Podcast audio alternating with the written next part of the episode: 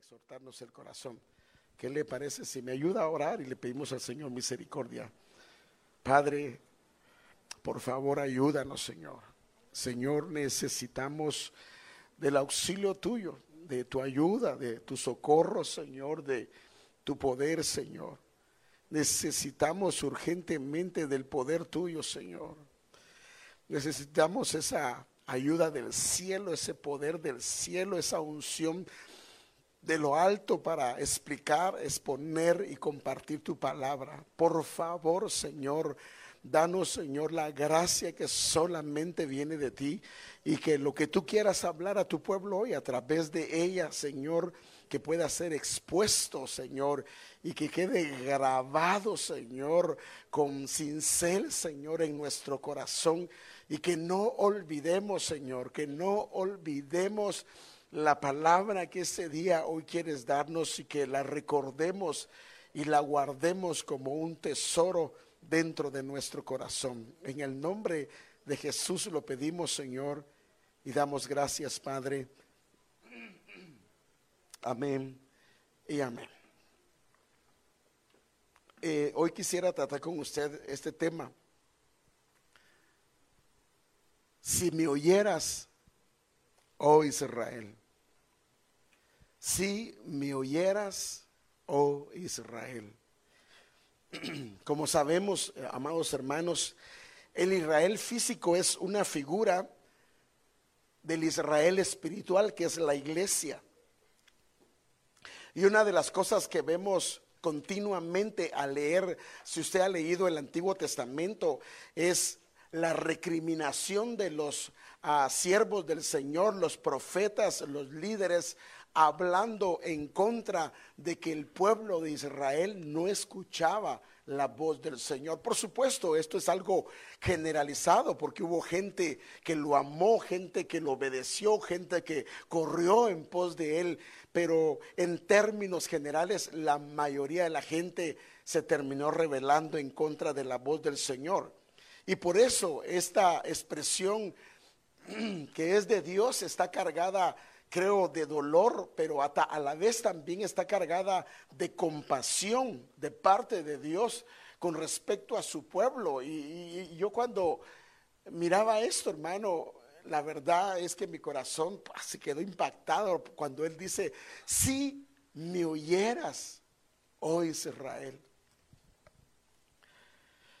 El problema de Israel, como ha sido también con la iglesia, es que no escuchamos a veces la voz del Señor, aunque a veces pensamos que sí, porque mire hermano, si escucháramos la voz del Señor siempre, nuestras vidas no serían igual. ¿Sí o no, hermanos?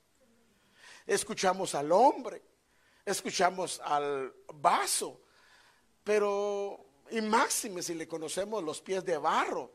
Ah, Primero que se predique Él, primero que se enseñe Él, primero y, dejamos a veces de oír la voz del Señor a través de los vasos, inclusive los niños, los pequeños, a, a través de la alabanza, a través de varios medios el Señor habla. Y a veces no nos damos cuenta que es el Señor porque no nos está hablando, pero no va acorde a lo que queremos oír, porque muchas veces lo que queremos oír no necesariamente es lo que Dios quiere decirnos. Lo que pasa es que a veces, inclusive cuando pedimos un consejo, eh, se ha dicho muchas veces, ¿qué es lo que estás buscando? ¿Confirmación de lo que quieres o realmente un consejo? Porque mucha gente lo que busca es confirmación, que le confirmen lo que él ya ha decidido o ella ha decidido. Pero con Dios las cosas no son así. Inclusive, hermano, y eso es lo que yo quiero llevarlo a usted como iglesia. Padre, que nos libre de que no será que en alguna medida hemos dejado de oír la voz del Señor. Hermano, pero cómo, es posible eso? Si aquí estoy todos los tres días de la semana y aún vengo a la doctrina, o escucho al apóstol Sergio y a todos los apóstoles oír las predicaciones, sí, las puedes escuchar, pero si estamos escuchando la voz del Señor y sabemos que es Dios que nos está hablando, no podemos permanecer igual, no podemos, hermano. La voz de Dios, así dice, su palabra no regresará vacía, hará aquello para lo cual Él ha enviado.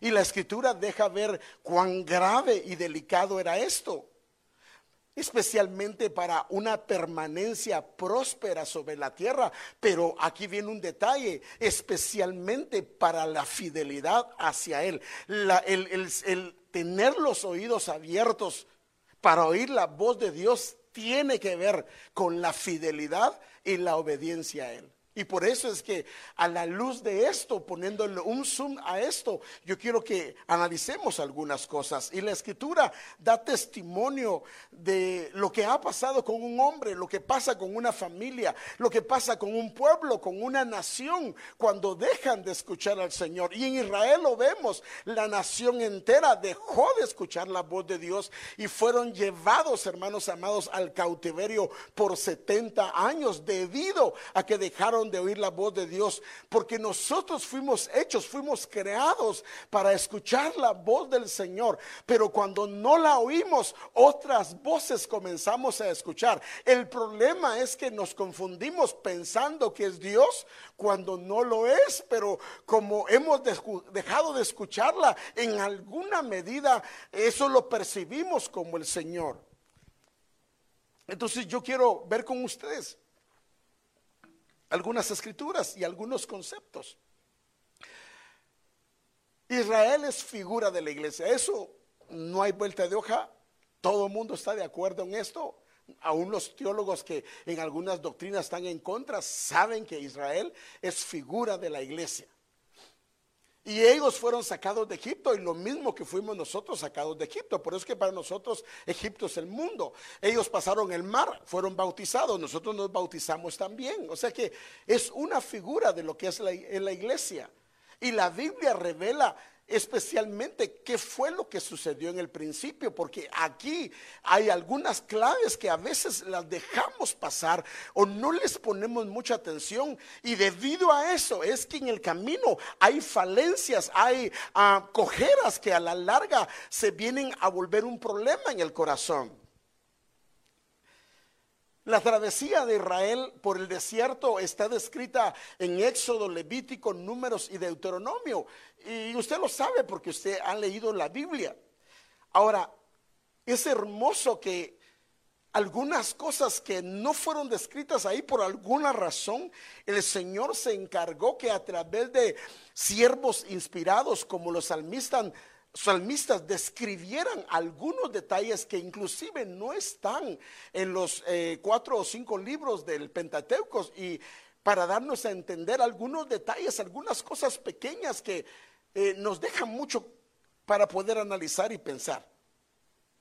Uno de ellos es el Salmo 81. Yo quiero que analicemos hoy el Salmo 81. No todo, pero bueno, casi todo, pero quiero que analicemos el Salmo 81 y sería bueno que lo apunte y lo pueda leer en su casa. Pero ¿saben una cosa? Detenidamente.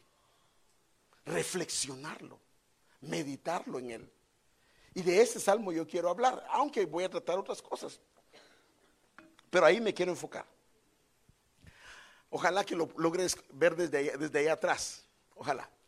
y me gusta esta versión, por eso lo puse. Es el mandamiento dado a José. Y este es mandamiento dado a José porque el que gobernaba en ese entonces era José que representaba, acuérdense que el que bendijo a Jacob fue a José. En ese entonces Judá no había sobresalido, en ese entonces no había sobresalido la tribu de Benjamín. Entonces José, eh, Jacob, eh, este, bendijo a José con las bendiciones de abajo y las bendiciones de alto, de lo alto. Y entonces la escritura, el salmo se dirige a él. Este es el mandamiento dado a José cuando Dios, y está claro eh, el, tiempo histórico, cuando Dios salió contra Egipto. O sea, esto es obvio que fue el día que Él los libertó, el día que ellos salió. Ahora, viene el salmista y dice esto, que esto es lo que eh, a mí me impresiona. El salmista dice, el pueblo escuchó una voz que no conocía. El pueblo de Israel escuchó una voz, hablando de José representando a Israel, una voz que no conocía. Esta versión dice, se oyó una lengua desconocida. No se refería a Egipto. Ahorita voy a mostrarle que se refería al Señor. O sea que Dios nunca se había revelado al pueblo de Israel como se reveló en esta ocasión. Porque hermanos, a usted le puede hablar el Señor a través de su palabra, a través de un siervo, a través de un pensamiento. Pero a ellos, a toda la congregación, audiblemente el Señor se dirigió. Y entonces dice, se oyó una lengua desconocida. Otra versión dice, ah, perdón, esta es otra versión, pero no lo, no lo cambié. Voz que no había conocido, oí que decía. Entonces dice, voz que no habíamos oído, oí que decía. Y entonces comienza a describir. Ah, voz que eh, se oyó una voz que no era familiar. Ahora, ¿por qué dice él esto? No se le olvide que el pueblo de Israel había escuchado, ah, no, no había escuchado la voz del Señor, sino que lo que ellos habían se había grabado en el corazón de ellos era la voz de los capataces, la voz de sus opresores por casi 400 años, los cuales le habían amargado la vida, los cuales los habían bajado a tal grado que en alguna medida ellos perdieron inclusive su identidad, ellos perdieron el deseo inclusive de alguna vez ser libres. Por eso fue que la escritura muestra que estando en el desierto, cuando los problemas se arreciaban, lo primero que ellos querían hacer era regresarse. Era regresarse. Porque ese es el problema. Fíjese que esto es una enseñanza, hermano. Se recuerda que hablamos en la semana pasada de los el renuevo de los odres. Si el odre no está renovado, a la hora de rajar cote como dicen en Guatemala, o de que los problemas se incrementen, lo que quiere hacer es volverse para atrás. No es la voluntad de Dios porque el Señor les dijo, no quiero que regresen por el mismo camino. Regresar a Egipto es reconstruir lo que yo hice por ustedes, librándolos de ese, de ese malvado. Casi habían pasado 400 años y la voz se había grabado en los corazones de ellos. Y aunque este era un mensaje de esperanza para ellos, de consuelo y de liberación, el salmista lo describe de esta manera. Y esto precisamente es lo que hace el Señor cuando venimos a Él. Mire que le dice, oí, ellos oyeron una voz que no habían oído antes, que les decía, te he quitado la carga de los hombros te he quitado. Y, mire qué tremendo, hermano. Cuando uno viene a Cristo es lo que hace Él. ¿Sí o no? Nos quitan las cargas. Por eso le dice, venid a mí todos los que estáis trabajados y cargados y yo os haré descansar. Y Él dice, te he quitado la carga de los hombros. Y luego dicen las, y te ha aliviado del trabajo duro porque ellos cargaban cestas de ladrillos y se las ponían a los hombros y los habían bajado a tal grado que estaban desesperados. La Biblia dice que ellos clamaron. Entonces, esto nos habla que había una carga en sus vidas y, el y por eso el versículo 7 termina hablando de que el Señor les quitó la carga y también les trajo alivio del duro trabajo, porque no los dejaban descansar, hermano, no los dejaban descansar.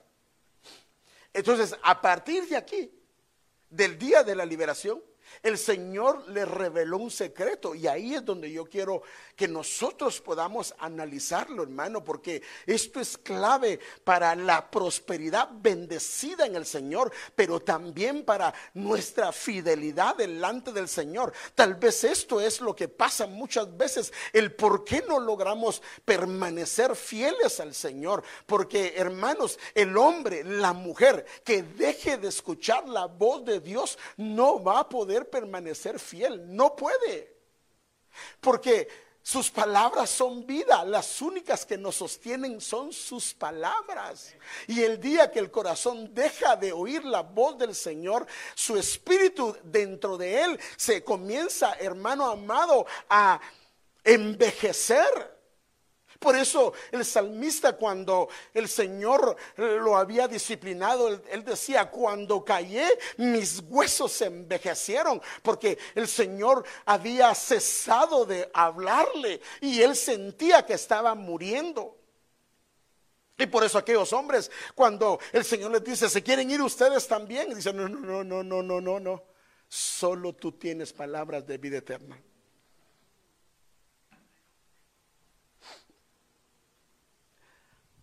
Ahora, yo quiero, de aquí salió el tema, yo quiero que analicemos esto porque esto es lo que yo quiero ver con ustedes hoy. El Salmo 81, el verso 8. Mire, Dios, oí un lenguaje que no conocía. Ellos oyeron por primera vez la voz del Señor y ahorita va a ver que la oyeron de en medio del trueno, de en medio de la nube. Oye, pueblo mío, y yo te voy a amonestar, te voy a aconsejar, te voy a decir si me oyeras, Israel, si abres tu oído para escucharme, si pones atención a lo que yo te quiero decir, si realmente el, oír, este, el, la Biblia como no como no habían signos de interrogación ni de exclamación cuando quiere mm, afirmar algo, entonces la Biblia lo que hace es que pone dos veces la misma palabra. Entonces en el original cuando habla de oír inteligentemente pone la palabra Shema, que significa oír, que dice dos veces para que entendamos que dice, pon atención a lo que te voy a decir. Entonces aquí el Señor nos está diciendo, pon atención, Israel, a lo que te quiero decir. Y esta otra versión dice, ojalá me escucharas Israel, ojalá que pongas en tu corazón el escucharme. Esta otra versión, a Israel, si quisieras escucharme. Ahora, lo tremendo acá es que esto no se da si no estamos dispuestos a que el Señor abra nuestros oídos, si no estamos dispuestos a que el Señor abra nuestros ojos y nuestro corazón. Y esta otra versión dice, Israel, ojalá me prestaras atención. Porque a veces también estamos en la iglesia. Imagínense cómo puedo oír la palabra del Señor si está viendo Facebook, si está tomando fotos, si está mm, viendo cómo está el partido. No, está escuchando nada. Se está viendo al pastor. Ay, cómo grita ese pastor, hombre, ya me cayó mal. ¿Y cuándo va a terminar? No, no, no está escuchando nada. Pero mire lo que dice. Y él dice, si me oyeras Israel. Y aquí viene la clave de esto, hermanos. Y esto es lo que yo quiero que el Señor nos revele hoy, hermanos. Porque esta es clave para esta. Si me oyeras Israel, una de las cosas, una, de la una promesa que hay aquí es, no habrá en ti Dios ajeno. Si me escuchas, si tus oídos están abiertos y me escuchas realmente, una de las cosas que va a haber es que no va a haber Dios ajeno. Ahora aquí vamos a la historia.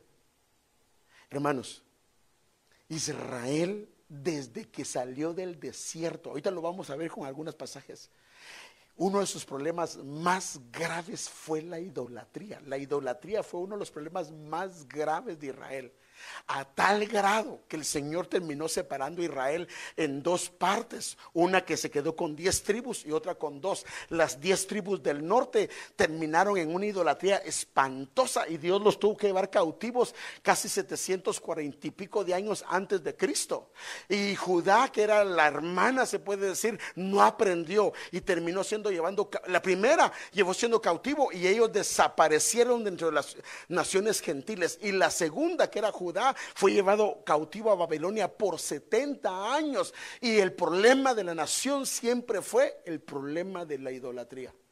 Entonces a mí lo que me dice es que si aquí dice, si oyeras Israel, si lo oyeras a Israel, si, me oyeras Israel, no, no habrá en ti Dios ajeno, significa que lo escuchaban, pero no lo escuchaban.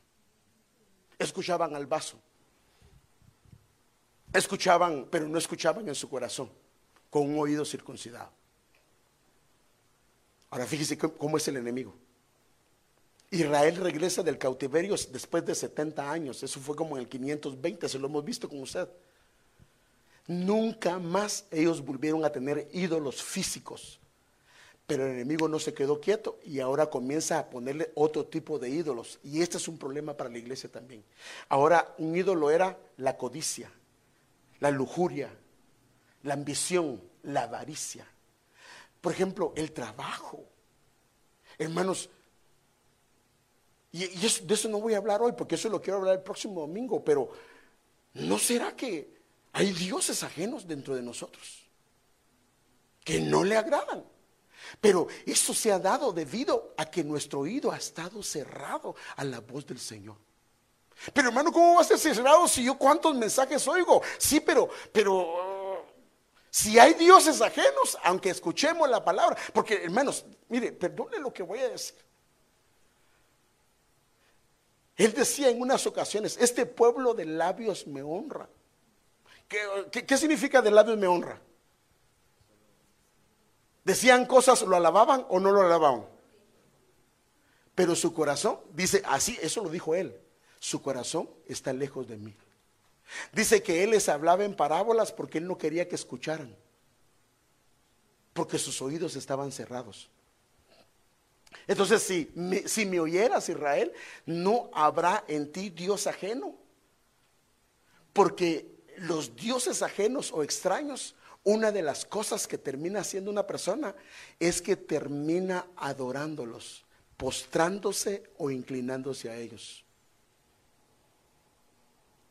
Entonces, por ejemplo, vamos a ver, no hoy, la diferencia entre el Dios ajeno y Dios extranjero, pero queremos verlos, pero no hoy.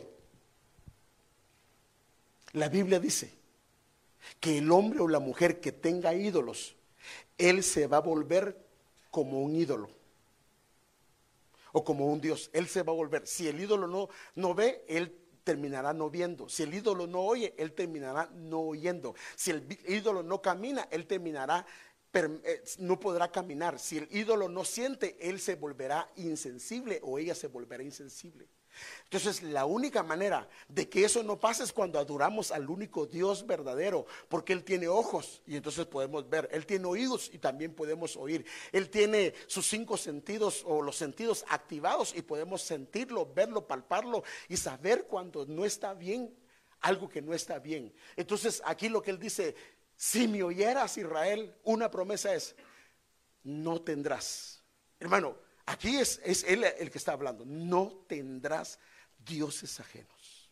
Y si hay dioses ajenos, ahora aquí es el problema, que un dios ahora son cosas legítimas. Puede ser un hijo, puede ser una hija, puede ser el esposo, puede ser la esposa, puede ser tu trabajo, puede ser tu dinero, puede ser tus dones, tus talentos, puede ser tu casa, puede ser tu carro. Pero no vamos a hablar de eso hoy. Entonces de eso es lo que yo quiero enfocarme. Ellos fueron marcados por lo que pasó en el tiempo que estuvieron en Egipto.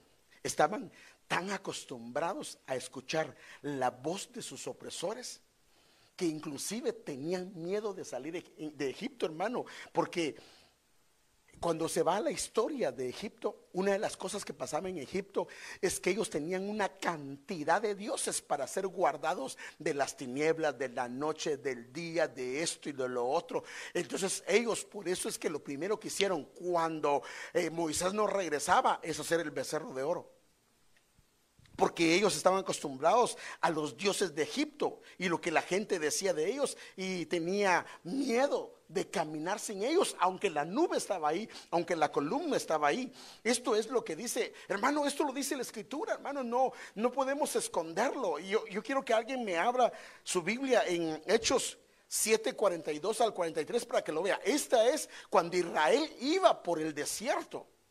Ahora, cuando Israel iba por el desierto, la Biblia asegura que iba la nube, iba la columna. Pero mire el testimonio que da la escritura de cómo iban ellos en el desierto, aunque Dios iba con ellos. ¿Lo tienen ahí, por favor, un micrófono para que, alguien que nos pueda ayudar con eso? Hechos capítulo 7, 42 y 43. Dice, y Dios se apartó y los entregó a que se rindiesen culto al ejército del cielo. Perdón, ejército del cielo es dioses ajenos. Como está escrito en el libro de los profetas, ¿acaso me ofrecisteis víctimas y sacrificios en el desierto por 40 años, casa de Israel? O casa de Israel. O sea, ¿dónde, ¿Dónde está? ¿A quién le está hablando? Al Israel que cruzó el desierto. Sigue, mijo, el 43.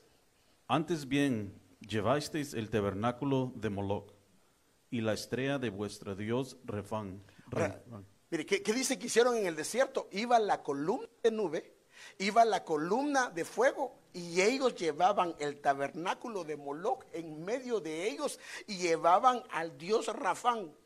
Y dice que también llevaban las imágenes que habían hecho para adorarlas. Hermanos, ¿cómo es posible esto?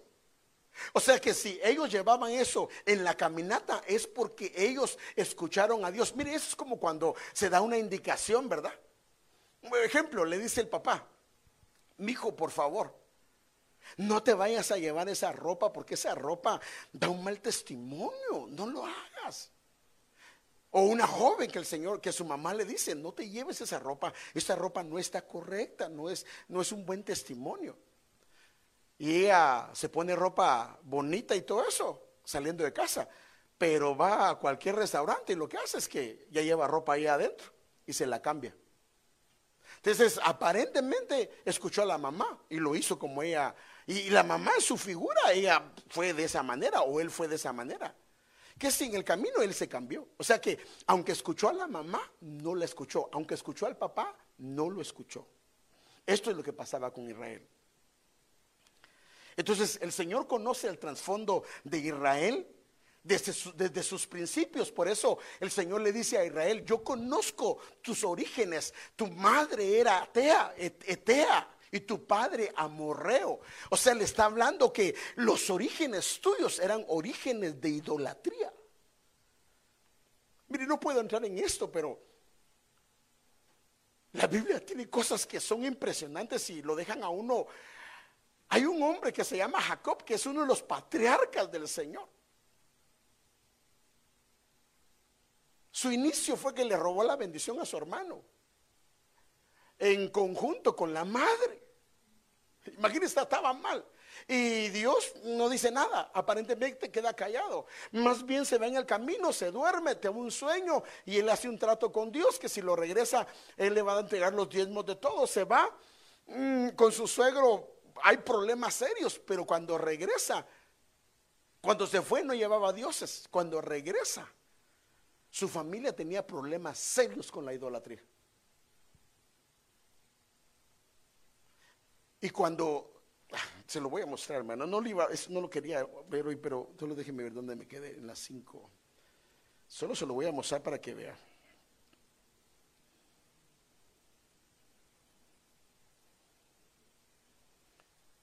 Mire, mire, mire lo que dice. Cuando, ahora, aquí ya había pasado cuando él se reconcilió con su hermano, aquí había pasado que él había hablado con el ángel con el que peleó. Aquí ya había pasado que él inclusive había hecho altares. Pero mire el problema. Entonces dijo Dios a Jacob, levántate, sube a Betel y habita ahí y haz ahí un altar al Dios que se te apareció cuando huías de tu hermano Esaú. Entonces Jacob dijo a los de su casa, ¿quiénes eran? Los de su casa. Y a todos los que estaban con él, quitad los dioses extranjeros que hay entre vosotros, purificaos y mudad los vestidos. Y viene el pueblo Entregaron pues a Jacob todos los dioses extranjeros que tenían en su poder y los pendientes que tenían en sus orejas. Y Jacob los escondió debajo de la encina que está junto a Siquem. Mire cómo venía. O sea, que lo que nos dice la Biblia es a qué grado puede llegar. Estamos hablando de un patriarca. Que la familia regresó con ídolos. ¿Se recuerda quién se robó los ídolos? ¿Quién fue la que se robó los ídolos de su papá? ¿Se recuerda quién fue? ¿Quién?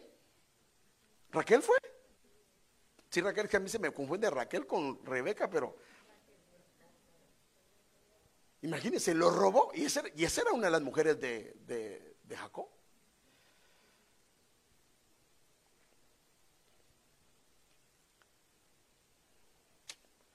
Padre, ya me perdí aquí.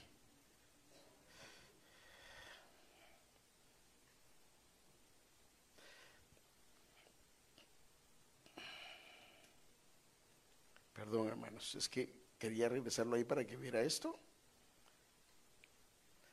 Entonces aquí el versículo 9 puede, nos dice que hay dioses ajenos y extranjeros, que cuando se deja de oír la voz de Dios, estos, aquí dice, si me oyeras, no habrá ni Dios ajeno, ni te inclinarás a Dios extraño. Pero, ¿qué nos dice aquí? Si no lo escuchamos, ¿podría haber la posibilidad que hubieran dioses extraños? ¿Sí o no? ¿Sí o no? Da la posibilidad, ¿no? Ah, no, hermano, eso, eso no dice ahí, pero es que ahí dice, si me oyes, no habrá Dios ajeno ni Dios extraño. Pero si no me oyes, es obvio que eso va a pasar. Entonces, el oír la voz de Dios va a eliminar esto. El problema de Israel es que cuando ellos comenzaron a escuchar la voz de Dios, y aquí está el asunto, el por qué dejamos de escuchar la voz del Señor. Muchas veces el alma se siente mal y no quiere morir. Y ese es un problema del corazón. Ellos no querían morir escuchando la voz del Señor porque el alma siempre se resiste a morir. Por ejemplo, como cuando un hijo le llama la atención papá y mamá, no le, le gusta. ¿A qué hijo le gusta que papá lo regañe, lo, lo ponga en su lugar? O a qué oveja o a qué hermano o a qué hermana le gusta. A nadie nos gusta. A todos nos gusta que nos diga, está bien papaito, está bien mamadita, va por lugar correcto. Pero hay veces que hay necesidad de hacer esas correcciones. Pero si no, mírelo como cuando nos llaman la atención. ¿Cómo está nuestro rostro? ¿Está feliz recibiendo la, la amonestación? No. El problema es cuando el hijo, la hija, mamá está hablando y él cierra su oído, ahí se volvió un problema.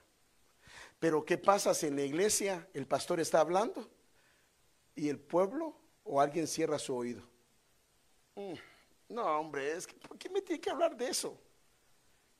Entonces yo quiero enseñarle hoy cómo el hombre se puede resistir a la palabra de Dios, porque no quiere que su alma muera.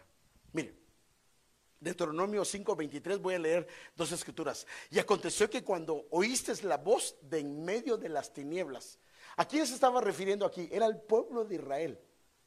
Mientras el monte ardía con fuego, os acercasteis a mí, todos los jefes de vuestras tribus y vuestros ancianos, y dijisteis, hoy hemos visto que Dios habla con el hombre y éste aún vive. O sea, la pregunta es, ¿Ellos pensaron que Dios había hablado o oyeron al Señor? Oyeron al Señor, porque el versículo, ellos oyeron al Señor. Ahora pues, dice, ese es el pueblo diciéndole a Moisés, ahora pues, ¿por qué hemos de morir? Porque este gran fuego nos consumirá. Si seguimos oyendo la voz del Señor nuestro Dios, entonces moriremos. Porque cuando Dios comenzó a hablar, ellos sintieron que, algo, que no se sintieron bien. Claro, aquí no se refiere a una muerte física, sino a una muerte espiritual. Porque el no querer oír la voz del Señor es a través de su palabra. Entonces, este es el gran dilema. El hombre no quiere escuchar la voz de Dios porque esto lo lleva a morir. Por eso Pablo decía, haced morir pues lo terrenal en vosotros. O sea que la palabra de Dios, una de las cosas que va a hacer es hacer morir aquello que no queremos. Pero el problema es que cuando nos exponemos a lo que no queremos, muchas veces no nos gusta. Por eso, 2 Timoteo 4, 3 al 4 dice, porque vendrán tiempos cuando no soportarán la sana doctrina. O sea, no van a querer la sana doctrina, no la van a querer escuchar. No, no, no, no, no, no. Mire, usted lo puede ver en el YouTube. Entrevista, Larry King entrevista a Joel Austin, una de las iglesias más grandes de Estados Unidos. Y le dice, ¿por qué no hablas del pecado? Porque nunca hablas del pecado. No, no, dice, la gente eh, ya sabe eso, ¿por qué los voy a desanimar? Por, no, no, a mí me pusieron para animar. Sí es cierto que tenemos que animar al pueblo, pero eso no significa que no se hable del pecado, que no se hable de las cosas que no están bien, que no se hable de las cosas que el Señor quiere hablar, pero porque el pueblo no quiere oír, el pueblo lo que quiere oír es lo que le agrada, quiere eh, ir a la iglesia y un tiempo de motivación. No, hay veces que la iglesia es un hospital y a qué se viene un hospital a que me quiten la venda y muchas veces va a tocar que pasar y sacar la pus para poder eh, sanar aquello que está mal. Entonces aquí dice, porque vendrán tiempo, hermano, eso es lo tremendo, que no soportarán, dice, no, se cansarán de la sana doctrina, sino que teniendo comezón de oír, acumularán para sí maestros conforme a sus propios deseos. Y dice el versículo 4, y apartarán su oído de la verdad. ¿Por qué? Porque la verdad no les gusta. Porque la palabra de Dios hay veces que no nos gusta. Porque no es un lugar de motivación. La congregación sino que es un lugar donde se expone el sentir de Dios, la palabra del Señor. Por supuesto, se motiva, pero también se exhorta, también se reprende, también se redarguye, también consuela, también confronta. Porque eso es la palabra del Señor. Si nunca te has sentido incomodado por la palabra del Señor, hermano, esto sería un poco raro. Porque todos los que estamos en el camino, hay veces que nos pega duro, hermanos. Y hay veces que, gloria a Dios, sentimos que pasaron un bálsamo. Entonces el problema de no querer oír la sana doctrina es que el alma no quiere morir. Y como no quiere morir, entonces se resiste, cierra su oído a la voz del Señor. Y al cerrar su oído a la voz del Señor, entonces comienzan a ver dioses ajenos, dioses extraños. Y la primera vez que ellos escuchan la voz del Señor, Mire lo que dice, eso lo dice la escritura, hermano. Usted lo puede leer en su casa, no puedo ver todas las, escrituras. Cara a cara habló el Señor con vosotros en el monte de en medio del fuego. Está hablando de la misma escena.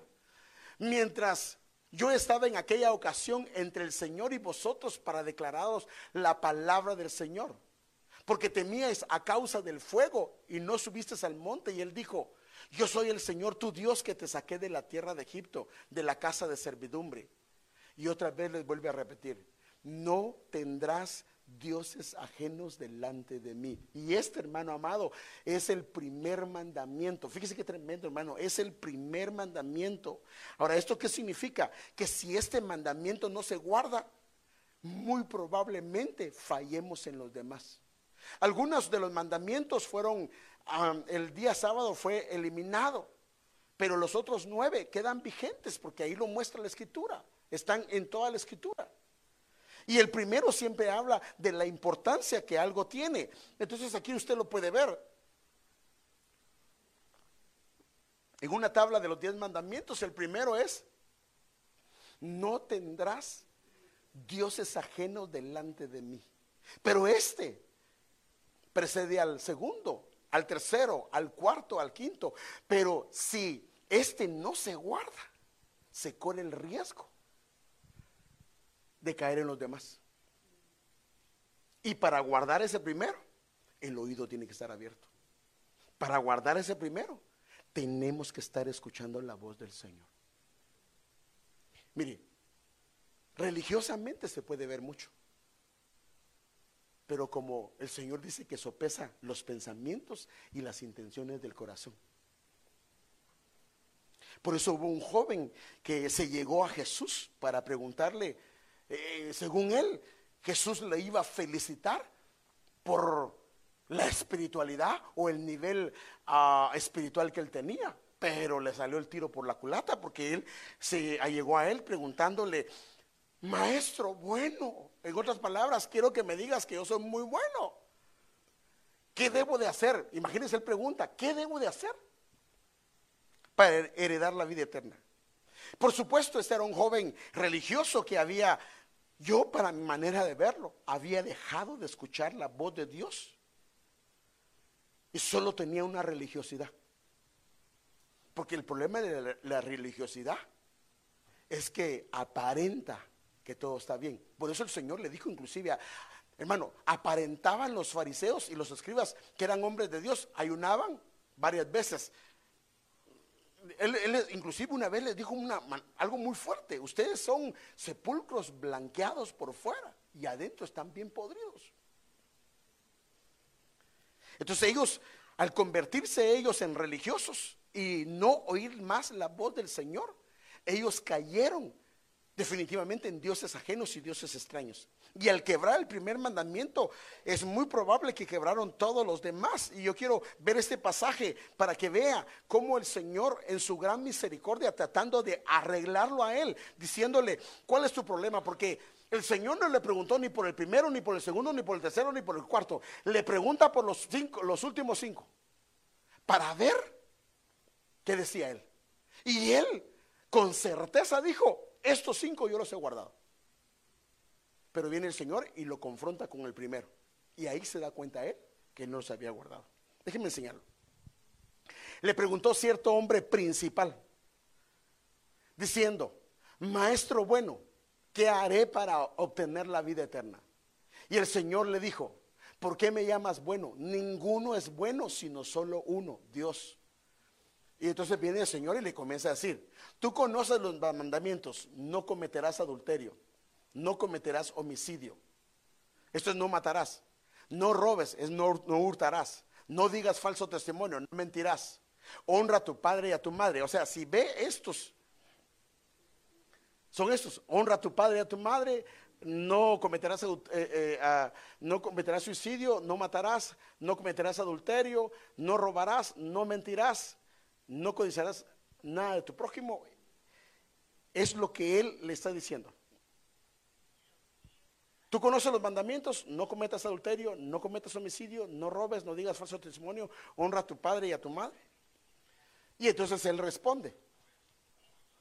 Aleluya. Entonces él dijo, mire, mire lo que responde. Ahora, mire lo que responde este joven. Al responder que él había guardado los últimos mandamientos, está diciendo, los últimos ya los guardé. Y si guardé los últimos es porque también ya guardé los primeros. Si sí, me doy a entender, hermanos, va conmigo. Entonces dice, entonces dijo, todo esto lo he guardado desde mi juventud. En otras versiones dice, en otra, en porque hay otros evangelios dice, ¿qué más me falta? Jesús al oírlo le dijo, aún te falta una cosa. Vende todo lo que tienes y repártelo a los pobres y tendrás tesoro en el cielo y ven y sígueme. Entonces él, al oír estas cosas, se entristeció mucho porque era muy rico. O sea, ¿cuál era su Dios? Entonces él, yo creo que ni los otros había guardado. Él los había guardado a su manera de verse, pero no a la manera del Señor, porque su Dios era el dinero. Entonces, ni siquiera el primero había guardado. Porque la religiosidad nos hace ver que estamos bien. La religiosidad hace ver que todo está bien. Máxime cuando hay prosperidad. Porque prosperidad no es lo mismo que bendición. Alguien puede ser próspero. Ahí está el ejemplo de Asaf. Dice que Asaf se puso en amargura en su corazón porque él miraba que los orgullosos, los soberbios prosperaban. Y él que lo habían disciplinado no prosperaba. Hasta que dice que él vio, entró a la casa del Señor y vio el fin de ellos. Entonces, el Señor le hace un recordatorio al pueblo del Señor. Yo soy, yo soy Jehová, tu Dios, el que te hizo subir, siempre el, el, Salmo 81, el que te hizo subir de la tierra de Egipto. Y mire que dice, ensancha tu boca y yo la llenaré. Ahora, esta parte, ensancha tu boca y yo la llenaré. En, esa versión dice, abre bien tu boca, que yo te saciaré plenamente. Esta otra dice, abre, abre, amplía tu boca y yo la llenaré. Y esta última dice, dilata tu boca y yo la llenaré. Esta palabra dilatar, ¿con qué lo podemos relacionar? Con un parto, ¿verdad? Si la mujer no dilata el lugar por donde viene un niño, ¿puede nacer el niño? Tiene que haber una dilatación para que un niño pueda nacer. Entonces, mire, mire qué importante es esto. Para que venga un fruto, tiene que haber una dilatación, tiene que haber una apertura. Y aquí lo que el Señor dice, abre tu boca, porque si no se abre la boca, no va a haber un fruto. Entonces, el fruto viene cuando la boca se abre, pero la boca no se puede abrir si no hay un oído abierto. Mire, este es el asunto, hermano. Si tenemos el oído abierto, las palabras que van a salir van a ser conforme lo que estamos oyendo. Si no, va a haber un, tartamudeo en la boca. ¿Cómo es que una persona aprende un idioma? ¿Cómo lo aprende? Oyendo. Pero si no oye, ¿cómo va a hablar el idioma? No puede. O sea que para hablar el lenguaje de Dios, el oído tiene que estar abierto.